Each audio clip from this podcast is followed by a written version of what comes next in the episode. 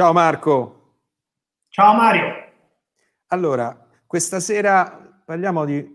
Abbiamo visto, stamattina abbiamo trovato una bella notizia, ne vogliamo parlare. Ehm, L'Agenzia per l'Italia Digitale ha messo a disposizione un documento per la consultazione pubblica sul domicilio digitale dei cittadini, di tutti i cittadini italiani. Allora, si, sta, si, discute, eh, c'è un, un, progetto concreto, ma cre- diciamo forse anche qualcosa di, sicuramente qualcosa di più di un progetto, per eh, dare a tutti i cittadini italiani un domicilio di, digitale. Domicilio digitale rappresentato da un indirizzo di posta elettronica certificata che potrà essere utilizzato per ricevere eh, tutte le comunicazioni ehm, del, con lo stesso valore della notifica da ufficiale giudiziario, sia se esse siano provenienti dalla pubblica amministrazione, sia se, essano, se siano provenienti dal, dai privati. Cosa ne pensi? Questo, Marco, sicuro, secondo me è un grosso, un grosso, un'enorme, eh, un'enorme semplificazione. Beh, io sono perfettamente d'accordo con te. Eh, noi sappiamo, Mario, perché ce ne occupiamo ormai da, da troppi anni, che eh, il problema delle notificazioni e della conoscibilità degli atti è un problema che per gli avvocati è di solito il primo problema da risolvere. Io ero studente di procedura civile e il mio professore, quando arrivavamo a studiare la notificazione, diceva, vabbè, queste sono notificazioni, quando farete gli avvocati le studierete, come se per lui erano cose astratte, per noi sono cose terribilmente concrete.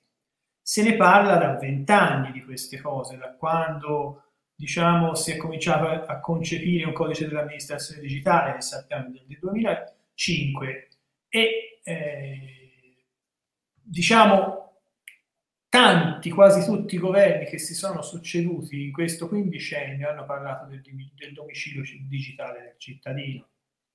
Se ne parlava già nel, nel, governo Monti, poi ne ha parlato Renzi, il quale entro il 31 dicembre 2017 doveva dotare, con la riforma Madia, doveva dotare tutti i cittadini di eh, un domicilio digitale, tutti avrebbero dovuto avere una riferibilità, tutti gli atti notificati, insomma un sacco di, di, di proclami, ne è uscito fuori lo SPID che tutto sommato non è malissimo, ma ha un'estensione piuttosto limitata e consente di fatto l'accesso a molti servizi di pubblica amministrazione, ma comunque a soggetti dotati di competenze informatiche, sostanzialmente a professionisti a persone comunque in grado di gestire. Quindi ben venga, ma secondo me dovrebbero prevedere anche dei sistemi di informazione delle persone meno capaci non dico i furbi perché poi ci sono, meno capaci di rendersi conto che cosa ricevono. Certo, allora dovrebbe essere collegato al concetto di identità digitale.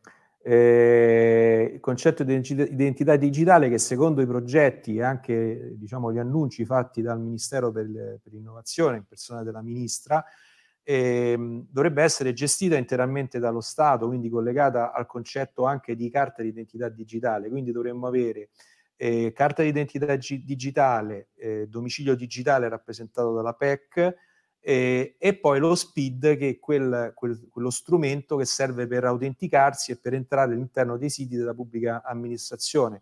Ma non solo, abbiamo visto che esistono anche, sono state implementate recentemente anche delle applicazioni che consentono di sottoscrivere digitalmente eh, utilizzando, utilizzando questo, questo strumento. Marco, ma gli analfabeti digitali come fanno? Eh, si arrangiano. O meglio, diciamo che gli analfabeti digitali, quelli che vogliono fare i furbi, mm, sanno benissimo come fare.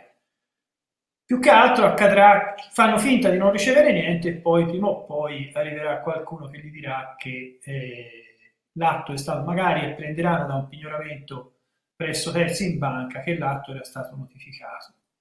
Purtroppo ci sono altre persone che non riescono, nonostante la buona volontà, a capire quello che ricevono, a rendersi conto.